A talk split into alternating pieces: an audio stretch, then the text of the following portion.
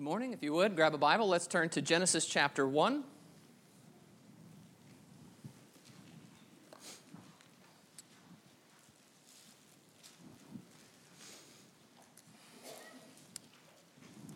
Genesis chapter 1. It is good to see you this morning. This is our third Sunday. Normally, second Sunday is when we do our Q&A morning, uh, but I got bumped last week, and uh, so we're here on the third Sunday to do Q&A. This is our Q&A session. Uh, for those who are unfamiliar with what we do, uh, just a brief overview. I like to give this just mainly to cut down on people raising their hands and asking more questions and, and us not being able to finish what I already have prepared. Uh, these are questions that people have submitted to me, uh, either in writing or in text message in some way, and uh, these are the answers that I have prepared to their questions. So we're not really doing the rapid fire back and forth kind of thing, uh, mainly because we only have a certain number of minutes here and uh, we have a lot to cover. I told you last month uh, that in anticipation of leaving in a couple of months here, I started looking at my list of Q&A questions and realizing it was way, way too long, and uh, I wanted to address as many as I could. And uh, so in keeping with that, I, I told you last month I was going to be moving a little faster than normal through the Q&A answers. If you have some questions about my answers, we can continue to discuss that. But I've, I've tried to streamline a little bit, so we'll be moving a little faster than normal, so my apologies for that. Uh, these questions uh, I have grouped together, and you will see, maybe when you get to the end of the lesson this morning, you'll see how all these things kind of work along the same lines. Uh, that they are questions that are more to do with the nature of God and the nature of Jesus than most of the things we normally talk about. Usually, those are kind of odd questions. Uh, that they're not really the part of what we're talking about at the moment, but I've gathered all those together from all that you have asked me over the, the last couple of years, and uh, we're going to go through them one by one this morning. So, the first question is Is God a class of beings? So, the question is uh, what we make of the idea of God and gods and the use of the terms that uh, speak about God.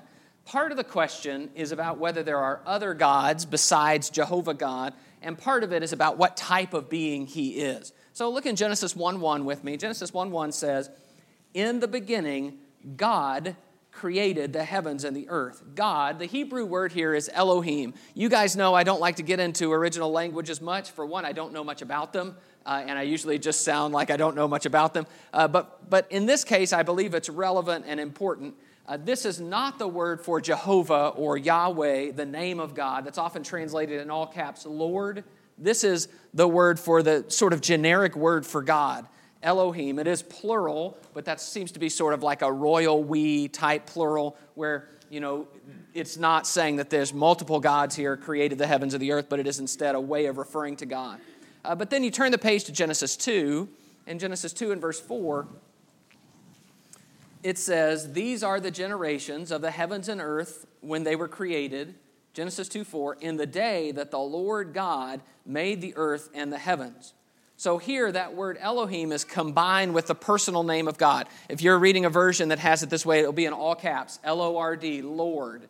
And when you see that, that's the word, the specific name for God, Yahweh or Jehovah. So, this word, though, for God is interesting it has a number of uses that are not specific to applying to Jehovah God. It talks about, it's used to talk about other beings. So I, have given a few of these, and I'll show them to you on the board. This is Psalm 82 1, which is a fascinating study in its own right, Psalm 82. Uh, but it says, God has taken his place in the divine council. In the midst of the gods, he holds judgment. So this is the word Elohim, God, and then the midst of the gods is also the word Elohim.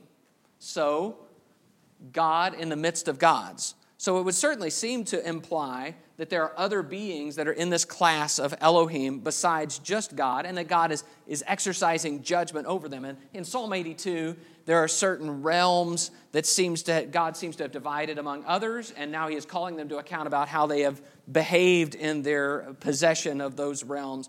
And uh, that's its own study. We really, really don't have time for Psalm 82 this morning, but it is another use of this term. Sometimes when you talk about certain nations, each nation in the ancient world had its own god or goddess. And uh, so that word that is used to describe them is often the word Elohim. This is 1 Kings 11. Because they have forsaken me, you can hear God is speaking here, and worshiped Ashtoreth, the goddess of the Sidonians, Chemosh, the god of Moab, and Milcom, the god of the Ammonites. And so each time you see the word God or goddess here, it's the word Elohim. So that's certainly another use. Now, I'm really not ready to talk too much about this passage. Uh, this is 1 Samuel 28 13. This is when Saul goes to the medium and uh, the medium calls up Samuel from the dead. And it says, The king said to her, Do not be afraid. What do you see? And the woman said to Saul, I see a God coming up out of the earth. And that word God is Elohim. It's that same word as in Genesis 1 1. Uh, Elohim. Now, let me say this it's a little sketchy to define our theology by what a scared medium says. Okay, that's a weird place to go to prove anything about anything. But my point is the reason I bring all these up, that word that is sometimes just translated God is very versatile. And so it's used in different contexts. Sometimes it's used to talk about angels or the angel of God. And so it just has a lot of different uses. So, what does that all mean? Let me be very clear. That does not mean that there are tons of gods and Jehovah is just one of many. It's not what it means. It does not mean that every being that is called Elohim has the same attributes. You can see the differences there, right? It's one thing to say there's Jehovah God, it's another thing to say there's an angel, or it's another thing to say that there are gods and goddesses of the nations. Those are different ideas. There, there is something I found, one scholar said, and I thought this was helpful. He said Elohim is a place of residence term, it's about where these beings live. So everything that inhabits the spiritual realm is Elohim. So God is a spirit being. But not all spirit beings are God. Spirit beings have many different uh, divisions and hierarchies. It also does not mean, when we talk about gods this way, it does not mean that idols are real beings or that the false gods that other nations serve are real beings. Although there is some indication that Paul equates them with demons in 1 Corinthians 10. And so there's something to be said about that. But I don't think that this has anything to do with their reality, just that if you were to talk about those gods, they are spirit beings. They are considered to be spirit beings. And so maybe they're just purported to exist. Maybe they really exist. I don't think they really exist, but the people who believed in them certainly thought they did. And they would call them Elohim or spirit beings. So, in answer to the question, is God a class of beings?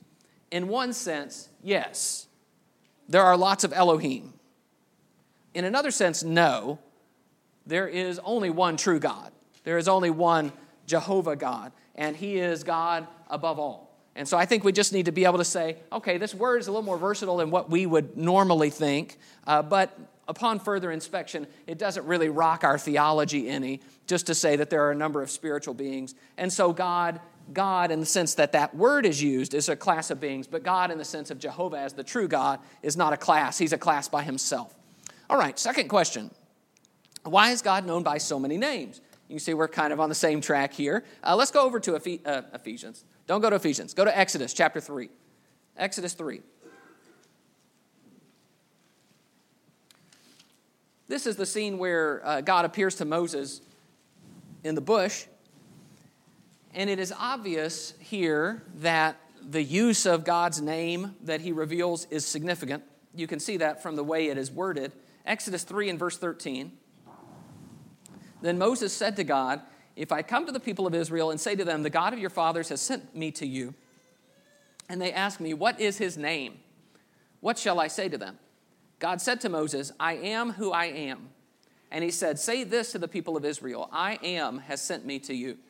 God also said to Moses, Say this to the people of Israel The Lord, the God of your fathers, the God of Abraham, the God of Isaac, and the God of Jacob, has sent me to you. This is my name forever and thus I am to be remembered throughout all generations. So you see, the revelation of God's name is really important. He is called I am. He says, I am who I am, or that I am. And he says, You need to tell them, I am has sent me to you. So, what's important about I am is that it communicates the eternal nature of God. God always is. He is eternal. He is the one who just exists. He always is.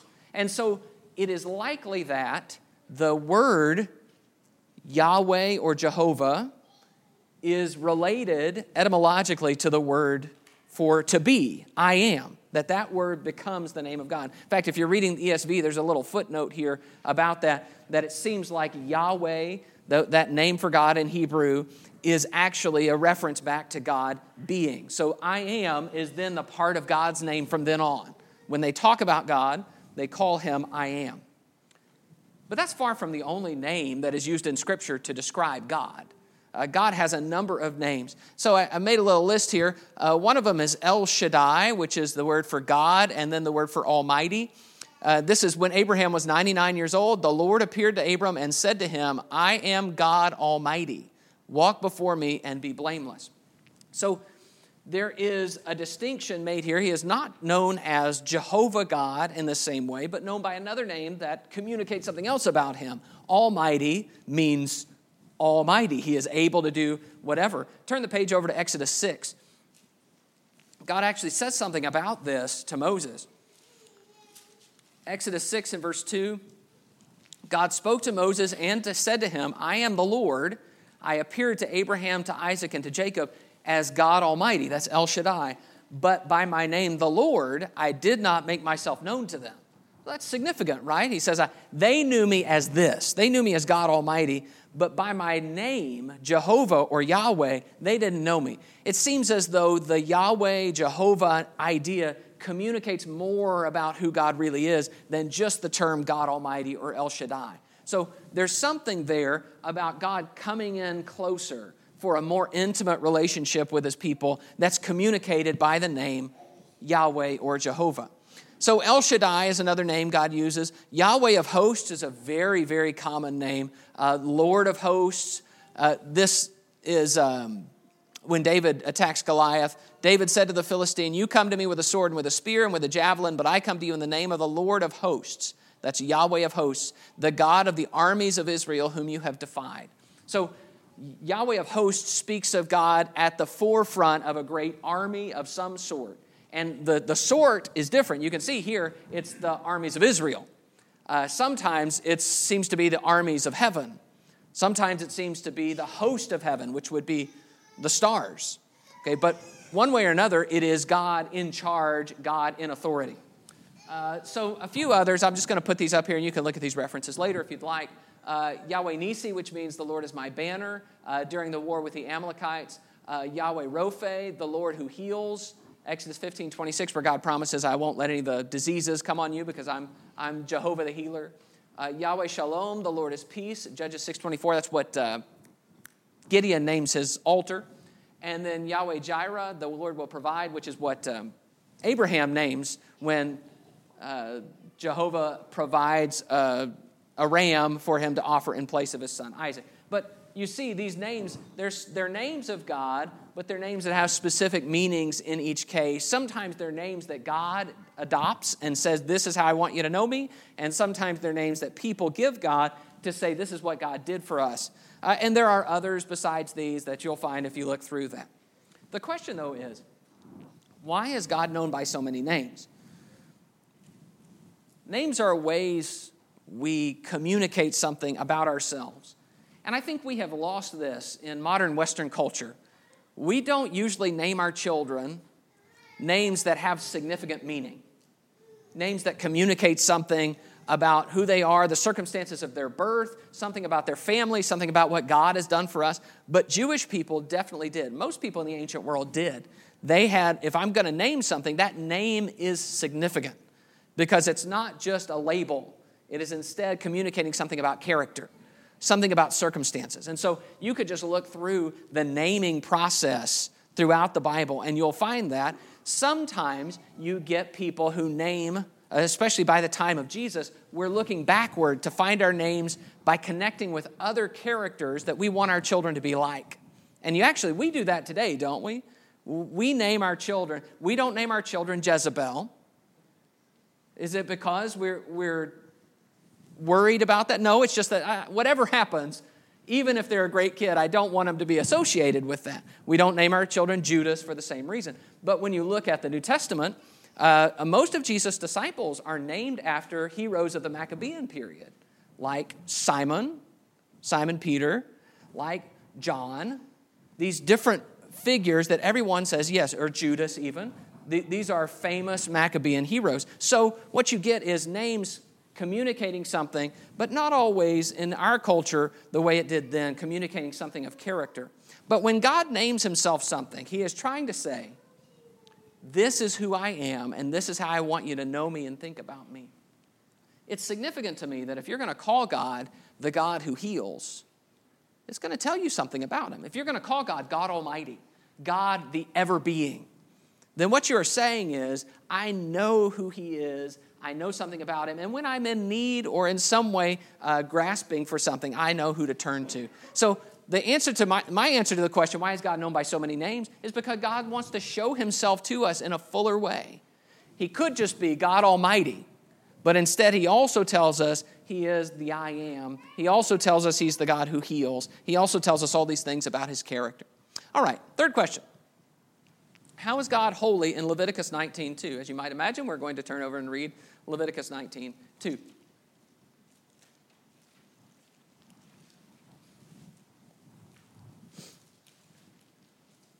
Leviticus 19:2 says, "Speak to all the congregation of the people of Israel and say to them, you shall be holy, for I, the Lord your God, am holy. Every one of you shall revere his mother and his father, and you shall keep my Sabbaths. I am the Lord your God." All right, so this is probably the catchword of all of Leviticus is holiness and we mirror God's holiness. We pattern our lives after the holiness of God. So all of the things that had to do with the worship had to do with holiness. All the things that had to do with the diet had to do with holiness. All the things that had to do with just everyday life, cleanness and uncleanness, had to do with holiness. But the question is, what does it mean when he says, Be holy, for I am holy? In what sense is God holy? And that is a challenging question to answer. Uh, one scholar says, Holy here, I want you to listen to this because there are several ideas in one here. Holy means unique, pure in the sense of having superior moral qualities, or certain essential divine qualities in contrast to what is human. So, one of the synonyms for holy is sacred. And so, if we think of it that way, then God is saying, Be sacred as I am sacred when you read about what holiness entails in Leviticus, there is especially the idea of distinguishing. In Leviticus 11, where he talks about um, animals, what's to be eaten and what's not to be eaten, he talks about specifically, I want my people to learn to make a distinction between the clean and the unclean, learning to see what's good and what's bad, what's clean and what's unclean, what's holy and common. So, everything that God instructs in Leviticus is intended to communicate that not everything is worthy of God. Not everything is pure in itself. That some things are clean and others are unclean. And it teaches his people to be aware of that spiritual dimension of everyday objects. Again, I think that's something we've lost in our culture and time. We don't think of things in the same way, making a distinction between this thing is good and bad, pure and impure, clean or unclean. So when we talk about how is God holy, uh, my thoughts on that are that holiness is really hard to define as God's nature because God is other. And God has certain characteristics and purity and goodness and light that just comes out of him. It is who he is. And it's something that we see reflected on earth in certain people and certain objects and certain attributes, but it's certainly not from the earth and to be able to acknowledge the difference between what is sort of human, earthly, and what is divine and heavenly, we still have that battle. But when God says, I am holy, that's part of what he means. So, God's character requires us to make distinctions, even now, as Christians, between what's good and what's not, to discern in everyday situations this thing, this person, this word, this action is good or bad and that is to seek God and God's ways instead of me and my own ways or people and their ways. So let me just say it this way things that belong to God are to be treated differently, they are holy. Things that defile us are to be avoided, they are impure. And if we are to come into God's presence, reverence and purity are required. And I believe that that sense of otherness, that sense of purity, that sense of sacredness is what it means for God to be holy. And that is something we emulate today. Fourth question uh, Does God have some need that man or creation fulfills? So uh, let me try to give you some context for this question. Uh, this question arises from thinking about why God made the world. And so the idea is, as we chew on that, we kind of come to the conclusion that God must have made the world in the way He did because He wanted beings, creatures, who would choose to willingly love and serve Him. And so when you, when you kind of work that through and you kind of think through that line, he creates men with free will and all the consequences that come with free will, including evil and, and uh, uncertainty in the world because people uh, have the freedom to do what they want. But does that mean that God needs us? If God created man so that man would return his love and serve him freely, does that mean something's missing from God, that he had to create it to fill a need? Well, let me just say, I think there's some difficulty translating here when we talk about God and what God needs. So, so again, we're people and God's God. When we act and we do something, we usually are doing something to meet some kind of need or fill some insufficiency in us. That's how we act. And uh, whatever it is, it may lower us a little bit to say, I need this or I want this. It says something is not perfect about me. I don't believe God needs anything to be complete. I don't think God is sitting there saying, you know what, I got this hole in my heart because I don't have man who loves me. His will is good, and it's possible for God to reveal His will in a way that is perfectly selfless. I want you to go with me to Deuteronomy 6. Deuteronomy 6. We are just inching our way forward in the Bible here. Uh, Deuteronomy 6. I love the way that this expresses uh, God's will for his people. Deuteronomy 6:24. This is what uh, the, the Jewish father was supposed to answer to his son who asked, Why are we doing all this stuff? Uh, Deuteronomy 6:24, and the Lord commanded us to do all these statutes to fear the Lord our God for our good always, that he might preserve us alive as we are this day, and it will be righteousness for us if we are careful to do all this commandment before the Lord our God as he commanded us. I want you to notice in verse 24 he says that this is for our good always. God's commands are for our good always. God's commands are not for God's good. They're not that God needs something. In fact, if you remember, that's what the serpent tempted Eve with, wasn't it? Was the idea that God is doing this because God, He is insecure and He's worried about you. God knows that if you ever eat of that, you'll be like Him. And so God's scared, and God's telling you no because God has his own selfish interests at heart. And Moses says, No, God's commands are for your good. And by the way, how did that work out for Adam and Eve? It certainly wasn't the case that God was being selfish about his command. In the same way, I think that if we're saying that God is, is prompting creation because he is, he's being selfish and he needs somebody to meet his needs, then we come back to that same idea. God's commands are not for our good, God's commands are for his good. I would also say that when you get to the cross and you understand that God is sending his son out of love for his creation and a desire to save them, I don't believe you can ever successfully accuse that God of being selfish. The God of the cross cannot be selfish, which means this is not about God saying, Meet my needs. It is instead God going out of his way to meet others' needs. So, at the end of all of that, I just say any attempts to understand God along that line just inadequately humanize him. It makes him too much like us. I don't believe that God has a literal back and a literal face, but sometimes that's the way he expresses himself to us because that's the best we can do to understand him, is to be kind of like a human. But God has a will for man and creation that is always for our good. He can want things without being needy. He can have desires without there being some hole in his heart.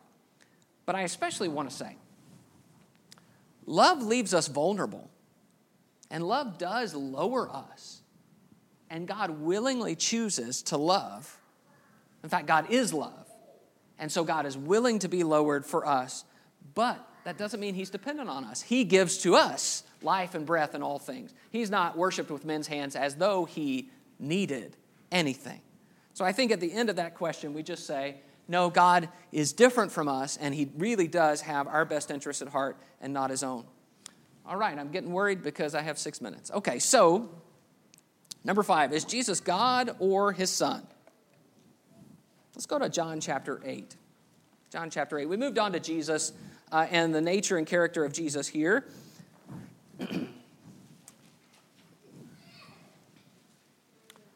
is Jesus God or God's Son? And the answer to the question is yes. Jesus is God or his Son, depending on how you want to describe him and look at him. John 8, verse 56. Jesus says, Your father Abraham rejoiced that he would see my day. He saw it and was glad. So the Jews said to him, You are not yet 50 years old. Have you seen Abraham? Jesus said to them, Truly, truly, I say to you, before Abraham was, I am. So they picked up stones to throw at him, but Jesus hid himself and went out of the temple. Now, we just studied a minute ago, didn't we? I am. That's a big deal. That's the name of God. So Jesus is saying, I am the I am. Before Abraham was, I am. He is equating himself with Jehovah God. I mean, no wonder they take up stones to throw at him. They know that is blasphemy of the highest sort. Not just saying something bad about God, but saying, I am God in human flesh. Jesus says that. So is Jesus God? Yes. Behold, the virgin will conceive and bear a son. They shall call his name Emmanuel, which means God with us. Matthew 1 23. And then John 1, John describes this. He says, In the beginning was the Word, and the Word was with God, and the Word was God. And then the Word became flesh and dwelt among us. We have seen his glory. Glory is of the only Son from the Father, full of grace and truth. So he makes it clear Jesus is God. He was God in the beginning. He was with God and was God, which we'll talk about more in a second. But then he became flesh, and we beheld his glory. But you can also see in this passage, don't you, at the end there, glory is of the only Son from the Father. So we're not talking just about Jesus being God. We also have this designation that Jesus is Son. And so when the disciples come to believe in Jesus, yes, they believe that he is the Messiah, but they believe more than that because they say, You are the Christ, the Son of the living God. The, the Messiah doesn't have to be the Son of God at least not from the Hebrew scriptures. This is something that they came to two different conclusions and combined them together about the identity of Jesus. And one of them is you are the Son of God. Not specifically that you are God, but you are God's Son. So, John 20, 31, these are written, these things that I've written are written so that you may believe that Jesus is the Christ, the Son of God, and that by believing you may have life in his name. certainly appears that this is the confession that is expected in the early church that Jesus is the Christ, the Messiah, and the Son of God. So God so loved the world that he gave his only begotten Son. Whoever believes in him should not perish but have everlasting life.